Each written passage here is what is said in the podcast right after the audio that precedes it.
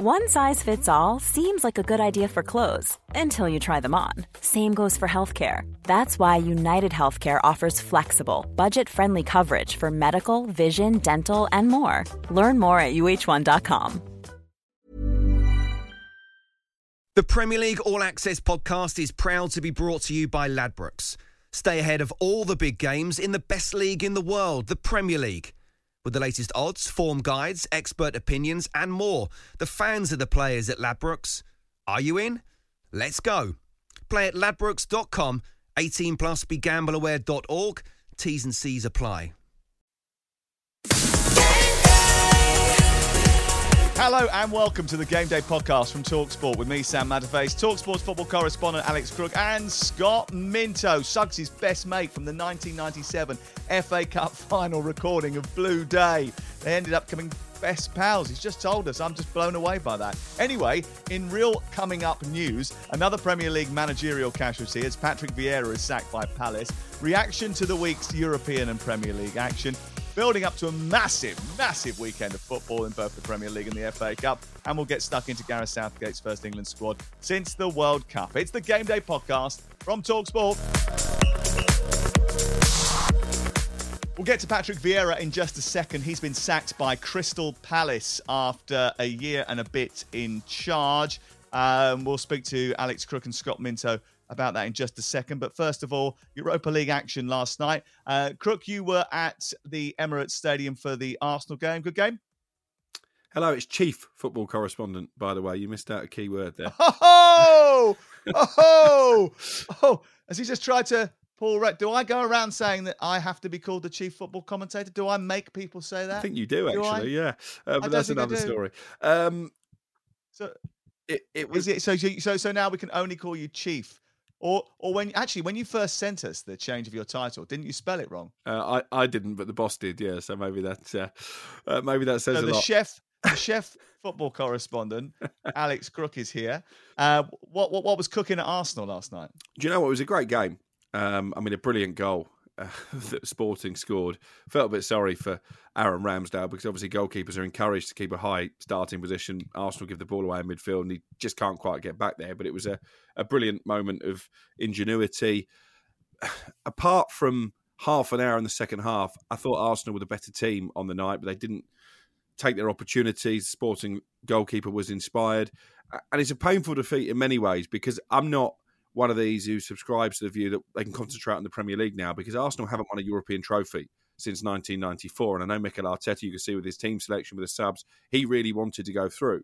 But also, it's painful because Tomiyasu hobbled off early on. William Saliba, more worryingly, also hobbled off and probably won't be fit for the weekend. And they had that extra half an hour before a big game against Palace on Sunday. So, all in all, a pretty bad night for Arsenal a big game against Palace on Sunday, which we'll get to in just a second because it's maybe got a little bit bigger as well. Sporting are a good side though, and um, they're a side that I've seen a couple of times already this season and last, and they always were going to test. Although I did think, you know, Arsenal should really be getting past this sort of round of the competition with the quality that they've got in their squad. Maybe depth is a bit of an issue, and that's not seemingly a problem for Manchester United, who Scott, I, I did the game against Betis on Thursday night for American and Australian television and I must say, strong team selection from Erik Ten Hag. They had a commanding lead. Rashford scored a terrific goal after missing from seven yards. He scored from about 27 yards. And they must be favourites for this competition. Although, look, there's some big names still in there. Um, the likes of Juventus, Feyenoord, um, Union Saint Gilloise of Belgium, Sporting, we've already mentioned. Sevilla always win it. Roma, maybe a, uh, a date with Jose Mourinho in the offing, and Bayer Leverkusen. So uh, there's some big teams in the uh, final eight of the Europa League, but Manchester United is certainly one of the main contenders. None bigger than Manchester United, Sam. Um, and I'd, I'd, slightly disagree just on the Arsenal thing with what uh, Cricky was saying. I mean, I, I, cover Portuguese football, and the while Sporting Lisbon or Sporting Club, as they like to be known, are, are a very good side. They're fourth at the moment. They're 15 points off Benfica, and Mikel Arteta made five changes you know so i think he was trying to balance it i think it was basically saying Premier League is number one. He, of course, will be disappointed going out, and now all the, the eggs are in that Premier League basket. But for Manchester United, you know, Ten Hag, the difference there was he did pick a strong side, and actually they were under pressure in the first half and could have conceded, but they didn't. They found a way to win the game and get through in the tie. And yeah, they're on they're on that winning roll at the moment, especially in Europe, aren't they? And you know, I'm not going to in any way criticise Arteta for the changes because I do think it's it's all about the Premier League and and not the Europa League. While of course you want to win a trophy, but Ten Hag realised that even though you're four one up, we need to pick a strong side to make sure you don't get a bad first half and and something bad could happen. Don't give them any encouragement. Absolutely. You can't do that. You can't invite people back into a game. Otherwise, you'll have an issue. Casemiro was terrific. Um, I thought it was uh, excellent defending from uh, basically Maguire and Lindelof actually did very well later on in the game. Um, I thought Malacia played well. I thought Dalot ended up coming on doing well in the second half. Wan-Bissaka looked good. He got forward again. They just got a lot of pieces now in that squad that can be utilised in different positions. I also like the fact that, that you know, there's no Garnacho. He's out for a little while now. But Manchester United got Sancho can play through the middle or go out wide. They've got Rashford who can play through the middle or go out wide. They've got Weghorst who can play deep or straight up through the middle. They've got Bruno Fernandes who's happy to go out wide or play deeper in a midfield two or play in a number 10. There's a versatility about that group, which means that there's always an option to change things up for Erik Ten Hag. It's never static which is going to be helpful as they go into the latter part of the season. They are, at this moment in time, on course for three trophies. We'll find out whether that continues after the weekend because we have a, a big quarter-final game live on Talksport on Sunday in the FA Cup when they take on Fulham. We'll have more reaction to the midweek football action to come. Let's turn our attention uh, to this weekend's Premier League action, starting with the league leaders who take on managerless Crystal Palace.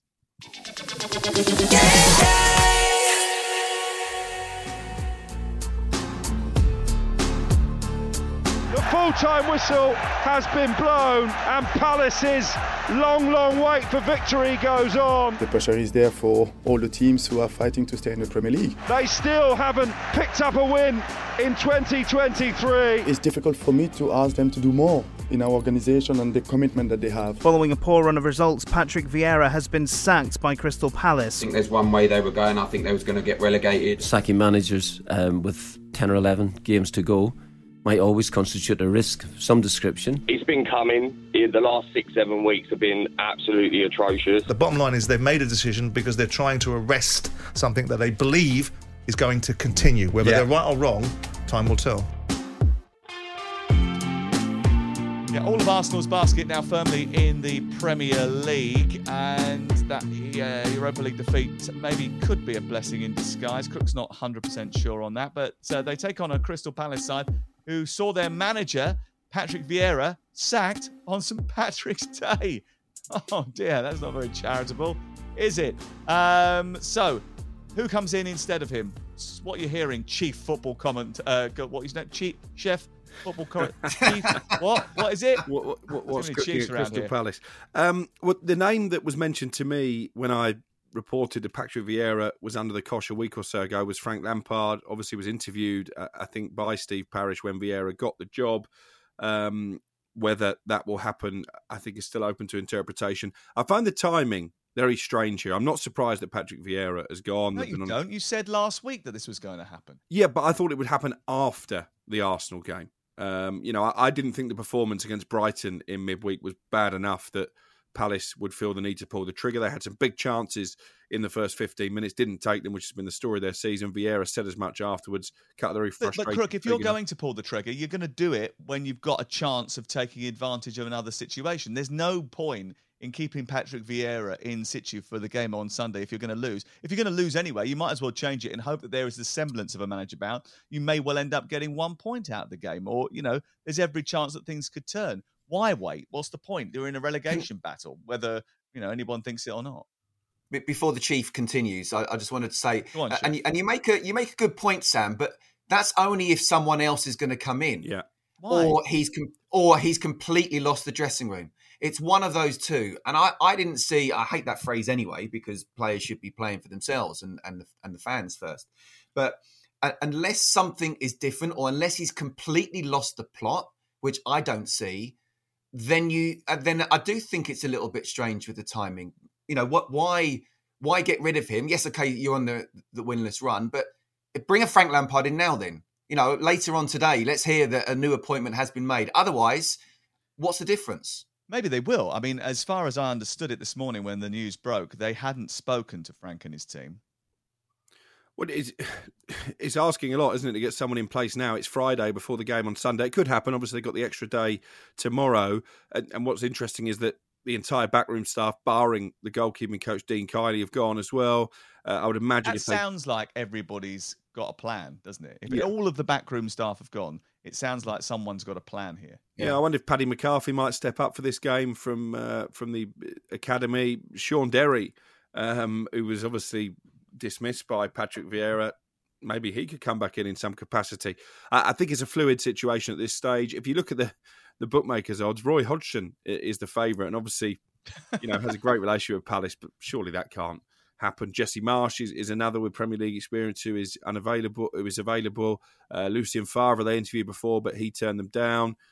They were keen on Nuno Espirito Santo at, at one stage, but his demands in terms of the backroom team proved prohibitive. So I, I think Steve Parish will have a plan. There's a lot of people who feel a lot of sympathy for Patrick Vieira. I get that. Mm. But having watched the game in midweek, they started well, missed those chances. Once they went 1 0 down, they wilted. And obviously, as you know, Sam and Scott, the, the, the press box is right behind the dugouts at the Amex. And it just seemed to pass Vieira by. I didn't see that he was making any meaningful contribution for the sidelines to try and change the course of events. And I do think, from what I'm told, the players at Palace have been surprised just how passive he is as a manager when you look at the formidable player and the combative midfielder that he was. I must admit, when I first met him uh, in a sort of social setting, I was surprised just how mild mannered he was. Um, but that, I don't think that should hide the steel. He's a very sort of strategic, thoughtful guy, and he has a lot of good ideas. Do you think that he's been treated a little bit harshly, bearing in mind this is Crystal Palace, not Tottenham Hotspur? And it's not as if Dougie Freedman, the sporting director, has been pulling up any trees in the transfer market. I just looked at the summer signings. Uh, uh, in January, they brought in Ahamada. Chris Richards came in from Bayern Munich in the summer for 10 million quid. I haven't seen him play yet. I don't know if anybody else has. Uh, Doucouré maybe has made more of an impact than anybody else. Barmer, Johnstone, and Killian Phillips, just younger players. And then if you look back to the season before when he had to turn over that squad that had so many players out of contract, they brought in Olise, Guehi, Anderson, uh, Hughes, Edouard, and Mateta. So it's and bearing in mind that the players out that year were Van Aanholt, uh, Hennessy, Townsend, uh, Cahill, Dann, uh, Wickham, Henderson, quite a few more experienced players come to the end of their contract.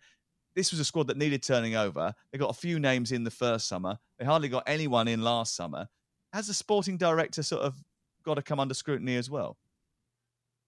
I, I said a couple of weeks ago actually that um, I mean I was surprised when when Crookie said and, and let's be fair the chief was right about you know Patrick Vieira being under pressure and you know I don't believe this is going to catch on by the way. There's no way. How, how on earth have you been chief football correspondent for about three weeks and they're calling yourself the chief? Jesus. I've been there for 12, 13 years. Uh, uh, it's unbelievable he, he's on his way up. We're looking forward to the next name once the next promotion comes along as well. Although never have a go at the uh, the spelling mistakes of the boss when. Um, yeah, yeah, he's going to be demoted by the end of this podcast for having to go at the boss's spelling. Hopefully, yeah, look, I, I, I, I, did the uh, the cup semi final against Chelsea at Wembley last year. I was really impressed with how Patrick Vieira changed the system. Um, you know, did certain things, tweaked things, made substitutions. And I was thinking that okay, was going to kick on, but I, I, do think, and I said a couple of weeks ago that it's worrying that he wants he wanted experienced players in, in the January window, and he got youngsters. And you know, you just mentioned Doucouré. He's the only one really from the summer that has any any sort of minutes in terms of first team. So what I said a few weeks ago, the worrying thing for me is it looks like the recruitment with the manager are not together. And when that's the case, the manager, generally speaking, is it he's not happy with the players that he's got, and it's all about results. And results, when they go badly, you know, they're 12th at the moment. Depends how you want to look at it. They're three points above the relegation zone, but they're 12th. You know, it, it, for me, clearly, it's not been going well behind the scenes for some time. Yeah, three points separate Crystal Palace in 12th and Bournemouth in 18th position. It is as tight as Superman's underpants downstairs. uh, it's absolutely unbelievable. Um, and that means that uh, this is a huge game for Crystal Palace because uh, going to Arsenal without a manager uh, gives them a sort of maybe gives them a sort of freedom. We've seen new manager bounces or no manager bounces. Maybe that's probably more accurate. remember when Aston Villa sacked their manager and the geezer from uh, the second reserve teams under 14s took charge for about uh, 10 minutes um, and they got a little bounce. Remember that geezer that uh, worked in the uh, in the uh, under 19s at Leeds who took over from Jesse Marsch and took them to Old Trafford and and they won um, well they got they got a point at Old Trafford going 2 mm. up. The fact is anybody anybody sometimes that comes in after someone who hasn't particularly um, made great connections or has lost some of those connections sometimes can just give a freedom to a team, which means that they play slightly above their ability. That could happen, but Arsenal uh, in a situation where they need to continue their momentum as well. They're five points clear at the top of the table, and actually, actually, there is a a real possibility here that by the end of the weekend, they could be eight points clear at the top of the table going into the international break. That would send a message. It would, um, and I, I guess we'll see which theory of mine and Scott's is, is right because, you know, there's a danger there could be a hangover having gone the distance with Sporting Lisbon, suffered that crushing disappointment of a penalty shootout blow, maybe losing one or two uh, key players to injury as well. Or there's Scott's theory that actually they're not that fussed about the Europa League and they'll just continue um, to roll on in far. terms of the Premier League title. So I, I, actually think this game now, as you say, against a, a managerless opponent, and Palace have got some decent players, we know that they don't get hammered very often. They, they, they stay in most games. This is going to be a test of character now for Arsenal after midweek. Let's get stuck into the rest of the Premier League action this weekend, starting with Friday night under lights at the City Ground. There's never been a faster or easier way to start your weight loss journey than with PlushCare. PlushCare accepts most insurance plans and gives you online access to board-certified physicians who can prescribe FDA-approved weight loss medications like Wegovy and Zepbound for those who qualify. Take charge of your health and speak with a board-certified physician about a weight loss plan that's right for you. Get started today at plushcare.com slash weight loss. That's plushcare.com slash weight loss. plushcare.com slash weight loss. Millions of people have lost weight with personalized plans from Noom like Evan, who can't stand salads and still lost 50 pounds. Salads, generally, for most people, are the easy button, right?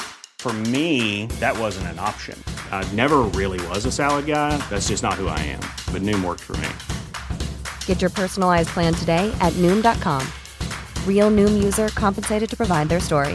In four weeks, the typical Noom user can expect to lose one to two pounds per week. Individual results may vary. The Premier League All Access podcast is proud to be brought to you by Ladbrokes. There's a lot more to those 90 minutes than what goes down on the pitch. With the latest odds, form guides, and expert opinions, you'll know the score with Ladbrokes. Odds update on Talk Sport with Ladbrokes. Are you in? Let's go. Play at ladbrokes.com, 18 plus, begambleaware.org. T's and C's apply. Yeah! Fall for Gibbs White! And Gibbs White has lashed it into the net! The noise is deafening at the City Ground. Most importantly, they haven't lost here since September. It's some record. Forest have the lead, they might double it. Johnson! Yes! It's two! Nottingham Forest look likely to score every time they go forward at the moment. We're really trying to build a way and a culture and a team that can, you know, really perform week in, week out in, in the Premier League. Saint-Maximin tries to drive it across. Wilson! 2 0! Newcastle have doubled their lead! Callum Wilson at the double. We want to go into that break really with a with a high and with positive momentum. If we can get a result in this game, I think we'd be in a really good place. And a football match that could be pivotal for both these two teams going towards the end of the season. Uh, Forest hard team to predict. Five games without a win, but also five home games without a defeat. They don't lose at home. They never win away. They're useless away. Uh, Morgan Gibbs White, a name many thought might be in with a chance of the England squad. Um, but Gareth Southgate doesn't take risks like that unless someone is performing way above their station. Look how long it took for James Maddison to get into the squad. But Nottingham Forest, have they got enough to cause Newcastle some problems here, Scott? Only because they're at home. Sam. To be honest with you, I mean, you know, the the difference between the home and the away, you know, twenty points at home, six away, is is absolutely massive. And the fact that only Bournemouth have conceded more goals in the Premier League tells you that, you know, defensively they're not great. I think they rely on uh, Gibbs White and also Brennan Johnson, who I think won't be fit for for this particular game. And I think that's a massive blow for them. Look, they, I think all of their six wins um, have, been by one goal. Um, five of those have been 1 0, or they've kept clean sheets in those six wins. So they need to keep a clean sheet, but they're up against a side that, you know, are dropping a little bit. I've had a, a fantastic two thirds of the season so far, and perhaps just are going a, a, little bit the other way. So I think it's a it's a massive opportunity for both these sides, to be honest with you. But the fact that Newcastle struggled to score themselves, I can see this one being in an ending in a, a quite a low scoring draw. Yeah, this could be nil nil, couldn't it? Because Brennan Johnson, a doubt. Morgan Gibbs White, still very creative, but not great if you've not got anybody up front to put the ball in the back of the net, which has been their problem all season. And Chris Wood, who's on loan from Newcastle at Forest, is ineligible as a result of that. Newcastle have had their goal scoring problems as well. Wilson's been left out of the England squad, which I'm not too surprised about. Hasn't been performing well. We mentioned this. I've been banging on about this on the podcast about you know the statistics and how they point to Isak uh, playing up front instead of him. He played last week, scored, looked great. He could be the difference in this game, Crook. Yeah, I fancy Newcastle um, as a result of Isak and the way that he uh, moulded himself back into the team at the weekend, scored an excellent goal. And if Brennan Johnson isn't available, that's an awful lot of pressure on the shoulders of, of Morgan Gibbs White to provide that creative spark. I'm a big fan of Gibbs White. I think he should have been uh, in the England squad potentially, not the only one. I think Solly March and James Ward Prowse on my patch in the South Coast can both feel a bit hard done by. Maybe Lewis Dunk as well, but we'll we'll move on from that because Gareth has his favourites. We all know that. Um, the worry for Forest, and Scott's alluded to it, they're so poor away from home that if their home form deserts them, if they lose this game, then they are going to be pulled right back into relegation danger. So this is a big game for Forest. Yeah, mm. I don't think that you lose your home form just by losing one game, but I understand what you mean. Eddie Howe has been speaking about Isak between now and the end of the season. He says he's going to kick on. Yeah, really good. I mean, that's how he's trained. As I said before, he got the concussion. He was in really, really good form in training, and I was desperate to see him execute that on the pitch. Uh, I felt he did that against Wolves. I thought he was outstanding in every respect. Physically, he was very, very good. Um, technically, very good, and his goal, um, you know, I'm still enjoy watching that even even now a week after. So uh, hopefully that's the start of a really good run for him. I think he's a different player. Yeah, to, to to anyone that we have in the squad, I think he's got really good versatility to his game. I think he can do a bit of everything, which is a, a great asset for us to have in our front line. So yeah, I, I, think he brings a different dimension. But I'd say every player has their own strengths and um, uniqueness that makes the team slightly different. He's a good player. Um, Real Sociedad, I don't think wanted to to lose him, but they couldn't resist the the money that Newcastle were putting on the table for him. It's taken a little while for him to show his best, and he had a few issues with injury as well. I think he's going to be a cracking player over the course of the next uh, season or so. Um, Joe Willock, another one of those who um, Eddie Howe thought could maybe break into the England squad. You know, I again, it's all right sending around and saying that uh, the uh, chief England selector has got his favourites, but ultimately, that's what you do when you build a team, isn't it? You have to have loyalty to some of the players that uh, have served you well. Kalvin Phillips is the one. You know, how can he justify selection? No, I'd I'd, I'd go along with that one, uh, but the principle, what you're saying, Sam, is is is spot on. Um, you know, we've just this is the first squad, don't forget, since the World Cup. And what, first of all, this screams out to me is there's not a lot wrong. There's not a lot to tweak. There's just maybe a, a few little things here and there. And look, I would have put Ivan Toney in the in in the England squad anyway. Kalvin Phillips hasn't justified uh, being in the squad, but we know what he's done. But I don't think this is important enough to say that we need Kalvin Phillips in there. So I'd go on the Ward Prowse. I mean, you know, Crookie's a chief correspondent at Talksport. He's now the chief... playing as the captain in a team that are bottom of the table. He's their best player, and if, if they stay, yeah, and he's had a bad season because you him. haven't stopped talking about him having a. He bad had a bad season, so season pre the World Cup. That World Cup, right. and I've spoken to him about this. That World Cup snub really spurred him on. His form since then, since the resumption, has been really good. They're still bottom of the table, though, right? No, no, they are, and and do you know what? Do you know what? if Southampton do go down, and we've all predicted that they they will, or certainly I have, maybe that move will come. Maybe he'll get a, a move to sort of a, a, top half, top eight European chasing uh, team, and, and then he'll get in the England squad. I, am not saying that's right, but I, I think at times in games he's carried the players. Um, certainly post World Cup anyway. So I, I, do think he should have been in the squad for Kalvin Phillips. I'm not sure about all the ones that Quicky's mentioned, but uh, he can count himself as harsh. Uh, yeah. And I wouldn't put Joe Willock in there just Eric yet. Dier's in there, isn't he? Is Eric Dier in there? Eric Dier is yeah. in there, yeah. So how's Eric he Dier is. getting ahead of Lewis Dunk, who's captaining a Brighton side that think they can qualify for the Champions League? Well, Tottenham yeah. are in the top four and Brighton are seventh. Tottenham I mean, rubbish. so I mean, know that. It, okay, right. So, so Tottenham are rubbish, but they're higher than Brighton. And if your if your measure is they're higher than Brighton, um, Brighton are high flying, then but they're not high, more high flying than Tottenham. So, do you think Dier's had a better season form. than Lewis Dunk?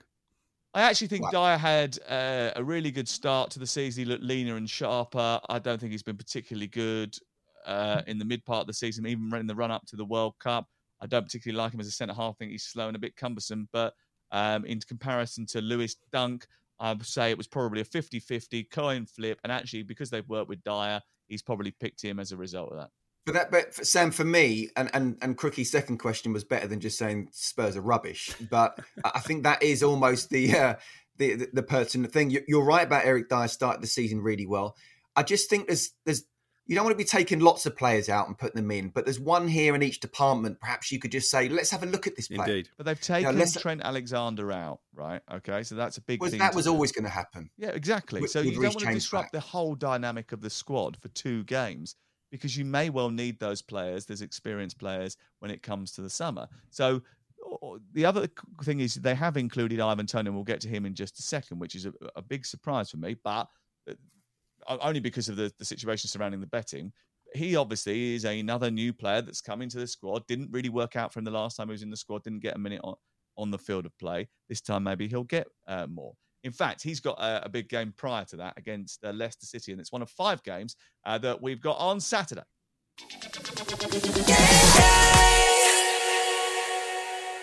And Toney moved on to 16 Premier League goals uh, for the season with his goal against Southampton in midweek, and he's been rewarded with that England recall.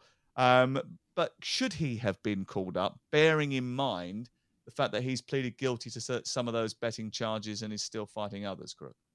No, and I'm surprised that he has been, to be honest, because I'm still convinced that the reason he didn't go to the World Cup was partly to do with those allegations. And as you say, he's now admitted them. I was talking about this actually in the press room at Brighton in midweek. Ivan Toney scored one goal, made another against Southampton. That Good doesn't flick on that for the say, second goal. Say again. Good flick on for yeah, absolutely. Goal. But that doesn't sit right for me, you know, because that's a, a big defeat for Southampton. That could play a big part in them being relegated and that's inflicted by a player who has admitted breaching betting regulations. What would definitely not sit right with me now because it's gone so far is if he was suddenly to be banned for the rest of the season. That for me puts the whole integrity of the league into disrepute because how can he be allowed to play having admitted charges against one relegation threatened team and then be suspended potentially against other relegation threatened teams? I actually think if the FA do that now between now and the end of the season, then they could be leaving themselves open to all kinds of legal challenges. So I kind of feel like they almost have to wait now until the summer and then any punishment comes in for the start of the new season. But I don't think he should be in an England squad. Why is it bringing the game into disrepute or the league into disrepute? Bearing in mind when we, when when's the cutoff point for a, a, punishment? As soon as he's admitted it, but what he's fighting other charges, isn't he? So the the investigation is not complete. Yeah, but as you say, he's admitted that he's breach regulations. Um, I mean, the whole thing's taking far too long for me. When did we first find out about these charges? Just before the World Cup. We're in. It's the middle of March now. What's taking so long? Um, Scott, obviously there is a um, a situation bubbling along in the background. Is it incumbent on the FA to take stronger action or at least decisive action earlier on in these cases?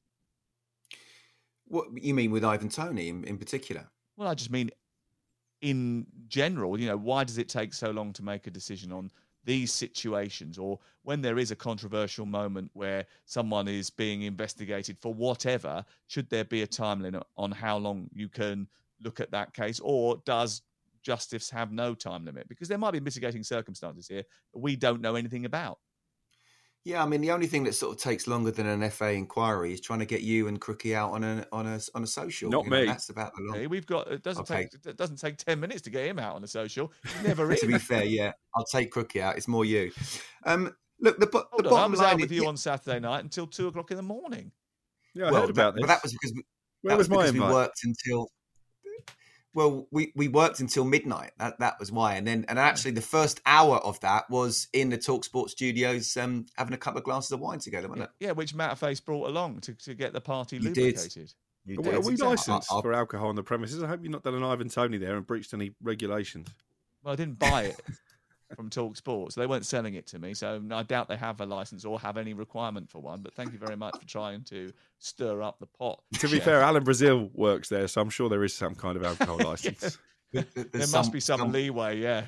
definitely. Somewhere on tap. But, a but, but back to the serious, the serious business. Um, that Brentford are hunting down a European spot. They could have an incredible season, but if they do get into that top seven, will it be tainted if then Toney is banned in the summer? No, it, it, it won't be tainted, but I do agree with the chef that actually, you know, this should have been done a lot earlier. I mean, why do FA inquiries just take so long? I mean, that that's something that obviously needs to be looked at, but that's been going on for years, for decades. Uh, the bottom line is, do do you you uh, for me You've got one or two options. Do you say we wait till the whole process finishes, which is probably what will happen, and then we do the ban or, or whatever it is, Well, or have do you that, say 'cause well, is it otherwise you're saying as soon as someone is charged with something, they have to miss games. As soon And as they've admitted it, their I think there's a difference between being once charged they've and admitting once it. they've admitted it, yeah, once they've admitted it, and the FA knows that a ban will be coming, the question will just be a length of the ban. But I agree, even just you coming back there, Sam, you know that's a bit.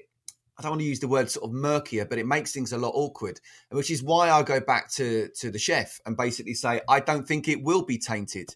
Um, because you have to wait until the process is finished. Yeah, The you uh, you know, the the process- process itself needs to be sorted out and done a lot quicker. But until the process is completely finished, Ivan Toney should be allowed to play. Leicester in serious trouble. Um, they are level on points with Bournemouth in 18th, two points above Southampton, who are the bottom side. What's the biggest issue for them at the moment? Crook? Too reliant on James Maddison, concede too many goals, don't score enough. Um, Ask yeah. for the biggest issue, not all of the Well, issues. but- yeah, but it's all it's all a, a vicious cocktail, isn't it? That have put them, you know, bang under the microscope.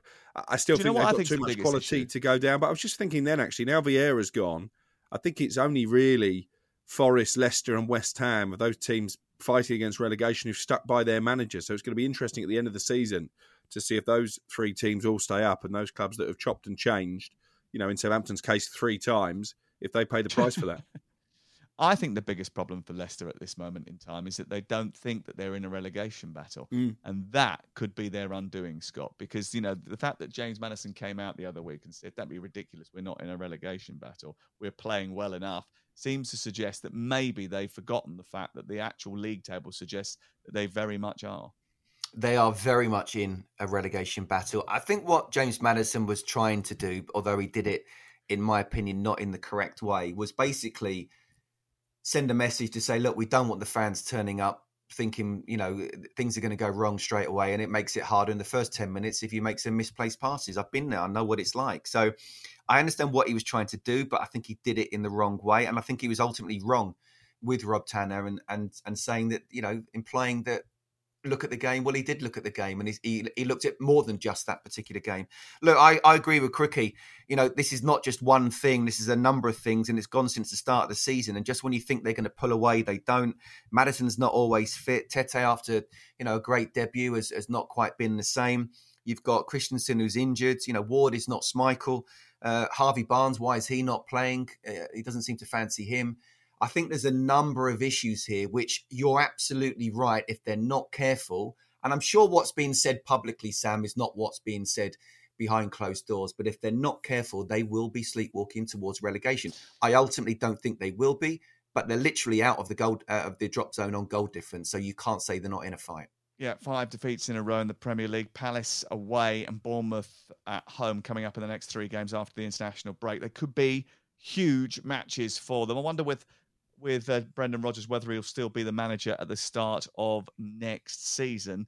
Um, it- I mean, the, one of the reasons that I bet he hasn't been replaced, the West Ham boss hasn't been replaced, and the Nottingham Forest boss actually was given a vote of confidence. Is here's a question for you.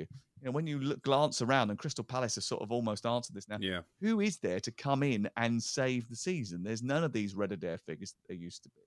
So it's a very you know, we had it with, with, with Jesse Marsch got fine and got replaced by the geezer that was sacked by Watford two years ago and has been working, you know, on the moon for two years. You know, it's it's it's crazy, isn't it? There's just just seems to be a dearth of top level managers. Maybe because all the Premier League clubs turn them over so much that they've all seemingly had a go once. Um, let's move on to Wolves against Leeds, live on Talksport at two at three o'clock on Saturday afternoon. Leeds lucky to get a draw last week against Brighton. But other results saw them drop into the bottom three. They're second from bottom. Um, they are probably uh, struggling a little bit. Tyler Adams picking up a hamstring injury. Javi Gracia saying uh, that uh, some of the uh, two, uh, some of the players to replace him are going to be the two youngsters, Archie Gray and Darko uh, Gyabi. Um, I'm not necessarily sure that that's a, a comforting thought for Leeds United fans. Do you think, Chef? I think this is going to be a low scoring game, first and foremost. Um, I don't think uh, Ian Danter is going to need his calculator.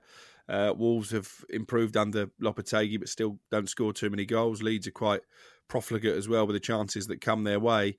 I, I still think Leeds are one of my three to go down, you know, and this changes by the week.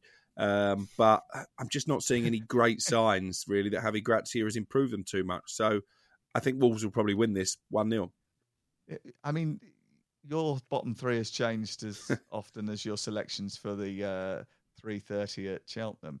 Um, but ultimately, there is a problem here that it's very difficult to predict because there's so many teams that are in it. Um, you say Javi Gracia hasn't improved them, but he's only been there 10 minutes, Scott. Yeah, but you, you need that new manager bounce. You know, the, the, games are running out. The teams that are in relegation trouble, what they got 11, 12 games to, to save 12 themselves? games left. 12 games left. That's a lot of points that are available, 36 points available. Uh, no, they are, but you know, look for, for all these teams, and, and the reason why, I, as I said, and I, do you know what, Bournemouth was superb. And we'll, we'll come on to them uh, last week, but I'll still go with Bournemouth and Southampton because I don't like flip flopping like Crookie does on a weekly basis.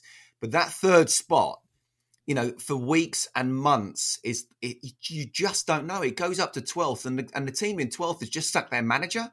You know, I, look at Leeds and I think the performances are not that bad, and yet you can, again, I use the phrase, go sleepwalking towards relegation. You think there's enough points, and then you you don't pick up any points in one game. Oh, there's enough points in the next, and it doesn't happen. Look, they've got Arsenal on the first of April, and then they've got Forest and Palace, both games at home. I think they're absolutely key.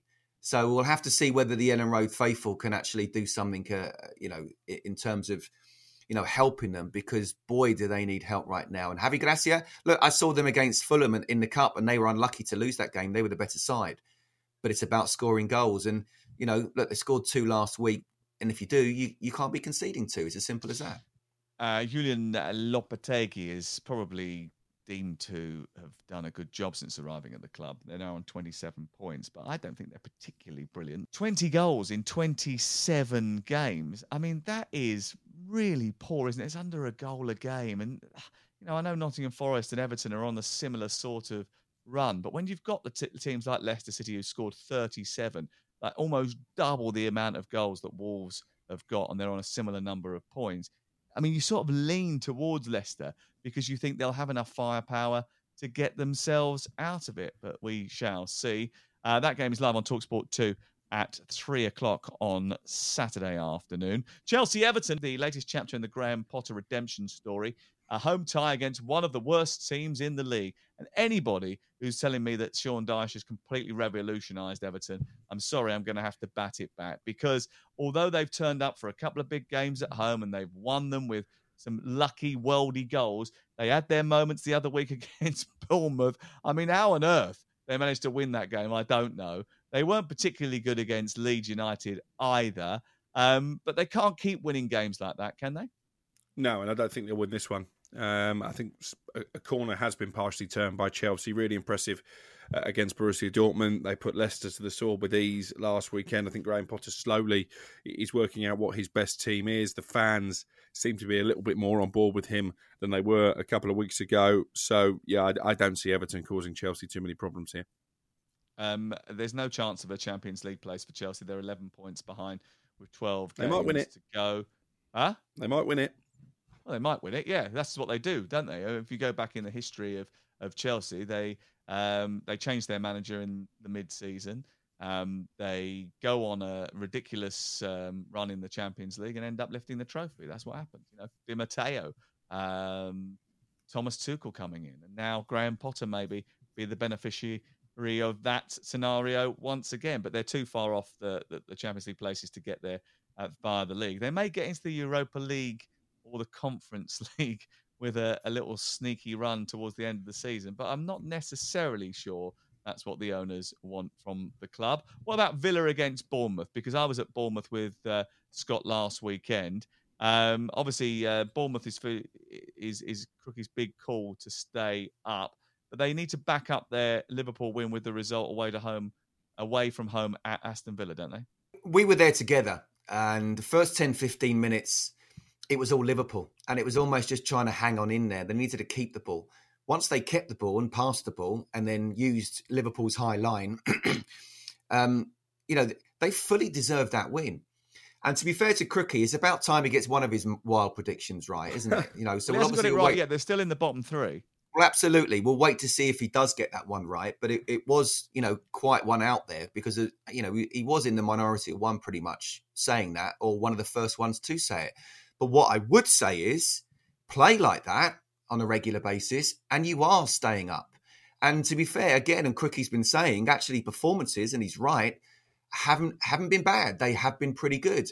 And again, you talk about the pressure of the other clubs you know, other Leeds, uh, a West Ham, a Leicester, uh, and Everton, much more pressure than there are on on Bournemouth. And as much as Gary O'Neill will probably be feeling the pressure himself personally because he's still trying to prove himself uh, as a manager, I, I, think he's shown already um, just how good a football brain he's got. And I, I, I like him. I like what he's done, and I stick by what I said. If he keeps them up, he should be nominated for manager of the season. Nominated. Okay. Um, in terms of um, Bournemouth and the way they're going out about their business, I think we were pretty impressed by the way that they approached the game when they were under the cosh right at the very end. They kept the ball well. They tried to play their way out of trouble, drag the ball away from their own goal. Aston Villa, I just don't really see enough of an improvement. They were pretty mid table when Gerrard took over. They were pretty mid table when Unai Emery walked in the door, and they are pretty mid table now, aren't they? I mean, and they ain't really going anywhere because they're not going to finish above Chelsea. They're not going to finish above Fulham, Brentford, or Brighton. So they're going to finish in 11th in that little zone all on their own. Are you rewriting history a little bit there? Because I seem to recall when Steven Gerrard went that they were in no form at all, and there was genuine concern that they could be relegation candidates this season. No, no, they were never relegation candidates. Were they? I, I disagree with that. They weren't. I, think they were a poor side under Steven Gerrard. I think they are marginally better now. They're still a poor under still Emery. A poor they won now. two of twelve games when Gerrard. How many went. have they won now? Yeah, but sorry, two of twelve. That's relegation for. Right. Okay. They'd lost six in eleven when Gerrard went. Okay, and they've won. And how many have they lost since then? They've lost another five since then. I, I think Unai Emery has stabilised them and he's kept them in the Premier League, which was his objective. I think they, I think they'd have been banging trouble if Gerrard had stayed. I think Aston Villa fans were expecting a little bit more when uh, Unai Emery turned up. Do, do, you know what I think? I, I, I, I think they were sliding towards being one of those who you know would have been ten teams now, wouldn't it? Um, if you'd sort of kept Steven Gerrard. Uh, but I do think stabilise is the word, and I think he's.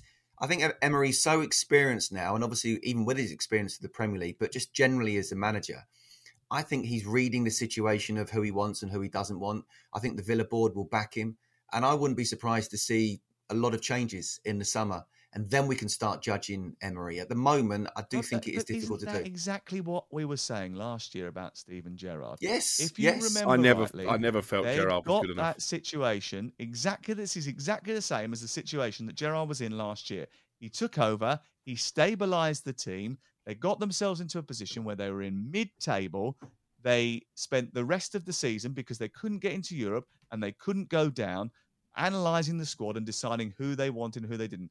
Then after three months of the next season, having had the transfer window, they then decided that they didn't want Steven Gerrard. They brought somebody else in. Now he's in exactly the same zone. So if we get to the start of next season and he makes a bad start, are they going to do the same again? Well, the, the thing is, is you know, we you're right to make correlation because you are right in terms of the past, but we don't know about the future. And what we do know about Emery that we didn't know about Steven Gerrard. Look, he- you know what he did at Rangers was incredible, and the pressure of being at a big club is up there with being any club a- around Europe. But it's not the Premier League, and he he needs and so therefore he hasn't had the fullback experience that Emery has. So look, if if he goes shocking and they're towards 16th, 17th by Christmas, there's every chance he could lose his job because he shouldn't be. But I don't think they will be because he is an experienced manager and he is a very good one. Uh, two sides that think they should be in the FA Cup this weekend, but aren't because of shock results are Southampton and Spurs. Uh, Southampton lost to Brentford in midweek. Their manager, Ruben Selles, says he's not worried about the table. He says he's looking at performances only. That'll be good. Um, Tottenham Hotspur's manager, Antonio Conte, is still coming out with ridiculous statements and calling on the club's fans to be more realistic with their expectations. Okay, Antonio. Yes, I'm sure that's going to happen. Away from the Premier League this weekend, it's FA Cup quarter final weekend, and all four games are live on Talk Sport, including a return to the Etihad for Vincent Kompany.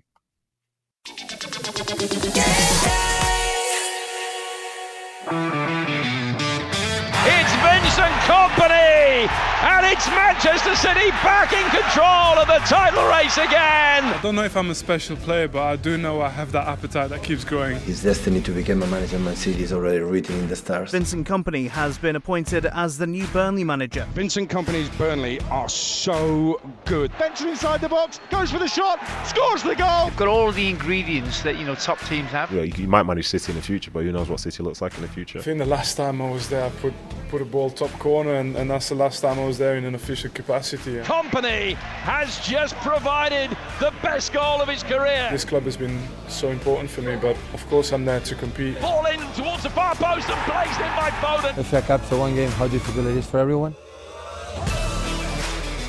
Yeah, Man City against Burnley live at 5:45 on Saturday. I'll be there for that one. A return for Vincent Kompany to Manchester City. He's siding nine points from nine games to ensure promotion back to the Premier League. Giving, uh, given the fact that this is the situation that his team are in, will he pick as strong a side as possible, Scott, to take on Manchester City? Is it about reputation for him and pride? Do, do you know? They- they- They're up, Sam. You know, they're up. I'm sorry. Okay, mathematically they're not, but they're up. Why would you not pick your best side? Why? I mean, if you don't pick your best side against even a Manchester City second or third string, you could get done. But why would you not pick your third best side, whoever you're playing? You're in the quarterfinal of the FA Cup. You're just about to go over the line in the Championship and win automatic promotion. You're up against your old side. You're a hero. There'll be a statue built of you at some point absolutely 100% he will pick his best side and he will go for it in and when i say go for it go for it in the best way that he believes that they will win the game i mean it, it, you know burnley are like the manchester city of, of the championship really same patterns of play same movements the you know the fullbacks invert at times as well so it's going to be absolutely fascinating see, to see the only thing i would say quite clearly is ultimately it's down to the quality of the players on the pitch and if you're going to play exactly the same way then you would expect City to win. But will he play his best 11? Absolutely. Yeah, uh, he's excited to return to the Etihad, but he did underscore when we spoke to him earlier in this week that he is there to compete. There's always a first. I think the last time I was there, I put put a ball top corner, and, and that's the last time I was there in an official capacity. And um, going back for sure brings. This club has been so important for me, but um, of course I'm there to compete, and um, I- and I, I want to just put that forward and enjoy that part of it. It's the best club for me, especially the, the home record of, of City in the last it's ridiculous. So I think the guys, the team, have earned the right to to look forward to this game, and but we're not we're not naive. We know it's a, it's a tough challenge. One of the things that's really impressed me about uh, Burnley is Nathan Tella and the Yeah. amount of goals that he has scored. Bearing in mind, uh, it wasn't too long ago when he was describing himself as not a goal scorer.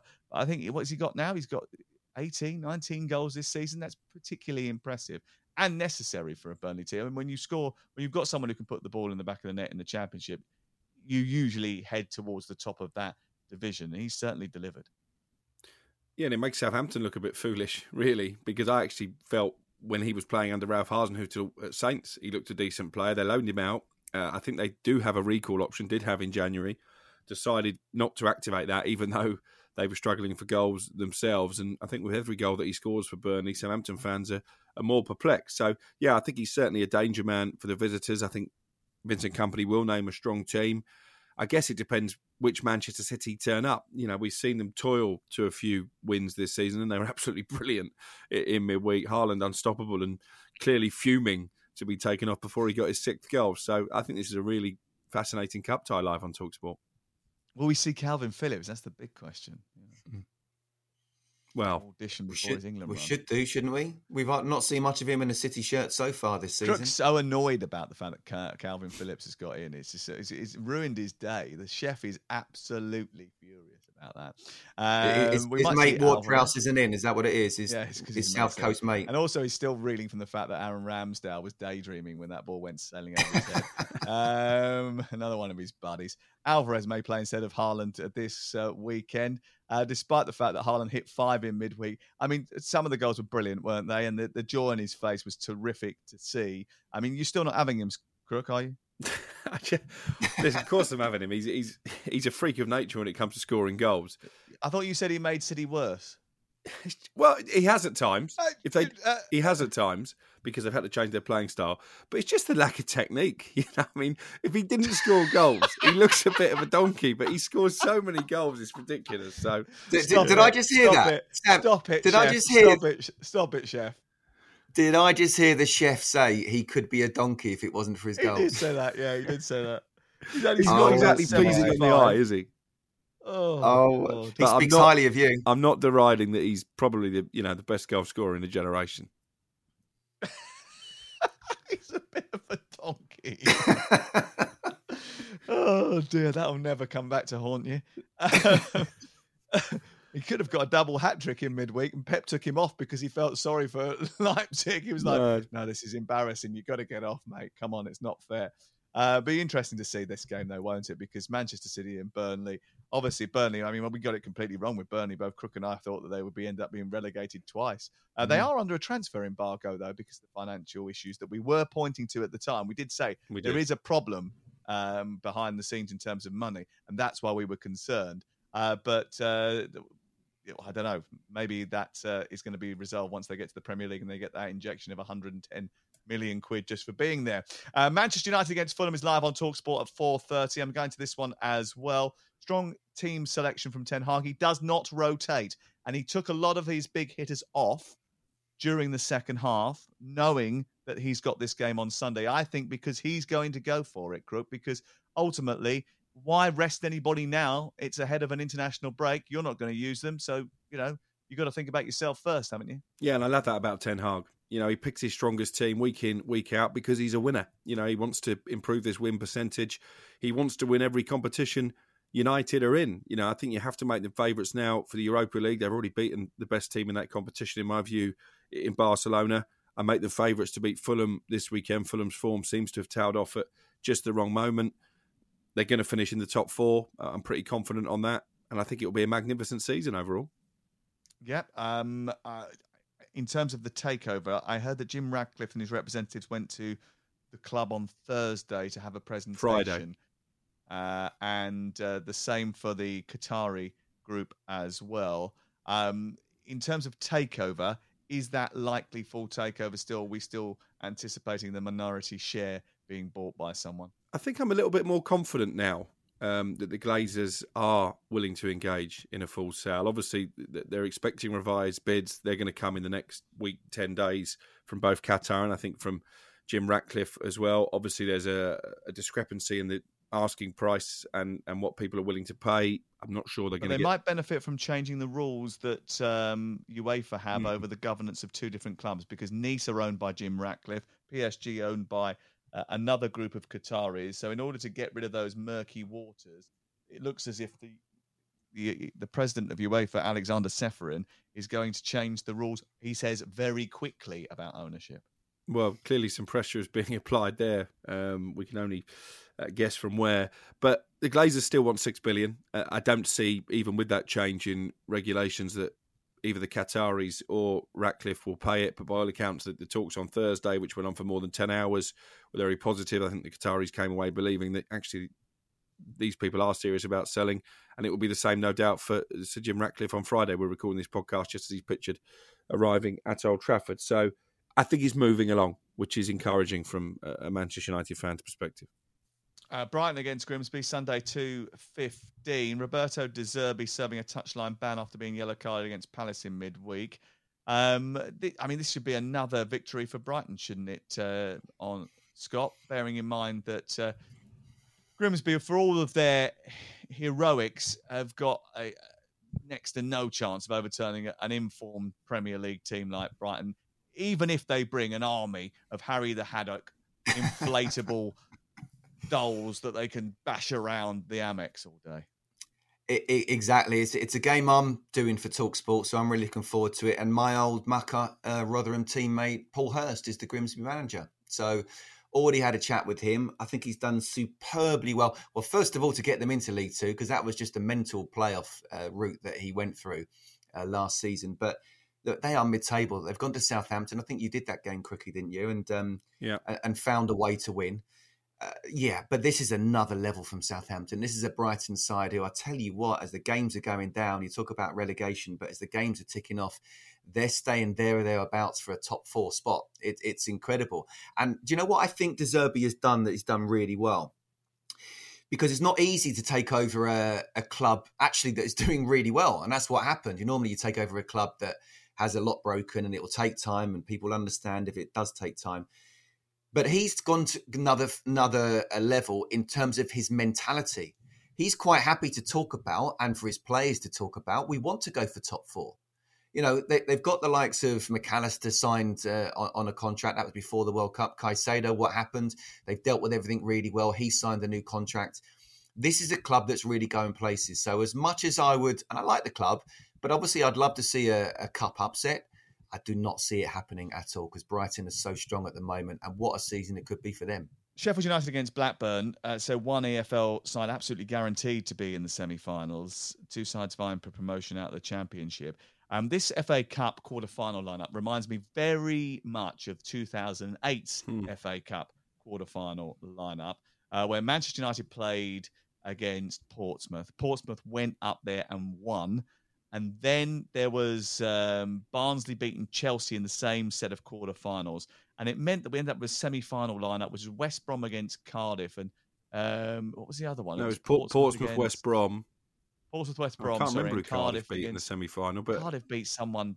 Yeah, was it Barnsley? I think. Barnsley. Well, Bar- Barnsley. They Cardiff beat Barnsley. It was a really rubbish semi-final lineup.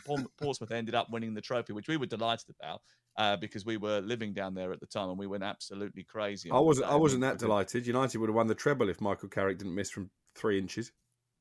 Well, you were delighted on the day because you went into a free box and you got absolutely battered with me the whole Yeah, day. that's we true, watched any of the game. I- We I- had to watch it Surprised he remembers it. We didn't remember what was going on.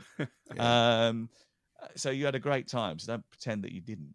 Um, but I think it's. There, there is a sort of bit of that about it. If someone can beat, if Fulham could beat Manchester United on Sunday, or maybe Burnley could beat Manchester City on Saturday, neither of those two things look likely at this stage of the competition. But we could end up with a situation where Fulham or Brighton end up being favourites for the FA Cup. And uh, Scott, you know what it can do to a club if you get over the line and win a trophy like the FA Cup. Um, it can spark a, a whole new era.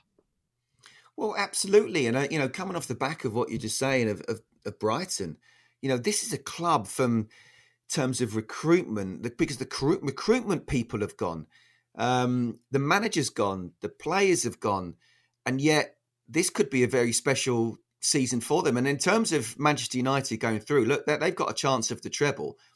But if I were Brighton, there's only one team really I'd be concerned about, and that'd be Manchester City. Look, if Burnley went to City and won, and we saw that you know a, a very unlikely semi-final, isn't that the beauty of the FA Cup? Yeah, nah. We don't get it every season. Nah. I think Sam not for bosses me. at ITV would uh, disagree with you if both Manchester clubs are not in the semi-finals. Nah. Right. So the chief chief commentator of ITV is now saying that he's not having that. So um, I'm not having that. I I think uh, you've got to have the big clubs towards the latter end of the uh, the competition. With all due It will respect to happen. Grimsby, to will happen. Blackburn, uh, to Burnley, and to Fulham, it would be much better if it was Manchester United, Sheffield United in one semi-final, Brighton, Man City in the other, and it was a Manchester derby in the final. Hey, I'm not saying that I want that to happen. I'm just saying it would be better for the television viewing figures if it was, and radio listening figures as well. This Grimsby weekend, will lose 5 0, by the way, on Sunday. Huh? Grimsby will lose 5 0. Thanks for that. Just chucking it out there. What a great tip that is. That's brilliant. That's like turning around and saying that it, you think that Manchester United 4 1 up against Real Betis might go through to the quarterfinals. Cheers. Stick your neck out. Why don't you? Um, Friday night, we got Nottingham Forest against uh, Newcastle live on Talksport. Game Day Live with Adrian Durham turns up at 1 o'clock on Saturday as we go round the grounds in the EFL. He's at St Mary's for that. 3 o'clock, live commentary on Talksport 2 Wolves against Leeds. 5.45, I'll be at the Etihad Stadium for Manchester City against Burnley with England, uh, former England winger Trevor Sinclair. Sunday, we got three games back to back Sheffield United, Blackburn, Brighton, Grimsby, and Manchester United against Fulham before the international break. Uh, Scott, thank you very much. Have a good week. We'll see you again soon. cheers, guys. Pleasure.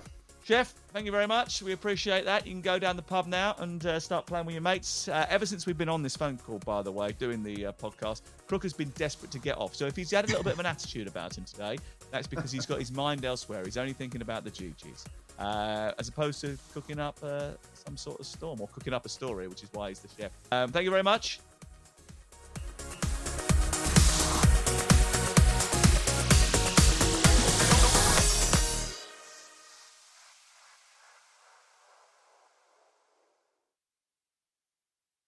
The Premier League All Access podcast is proud to be brought to you by Ladbrokes.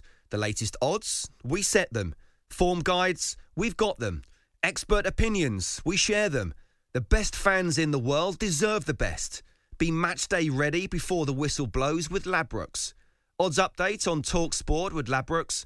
Are you in? Let's go. Play at ladbrokes.com, 18 plus. Be gambleaware.org. T's and C's apply.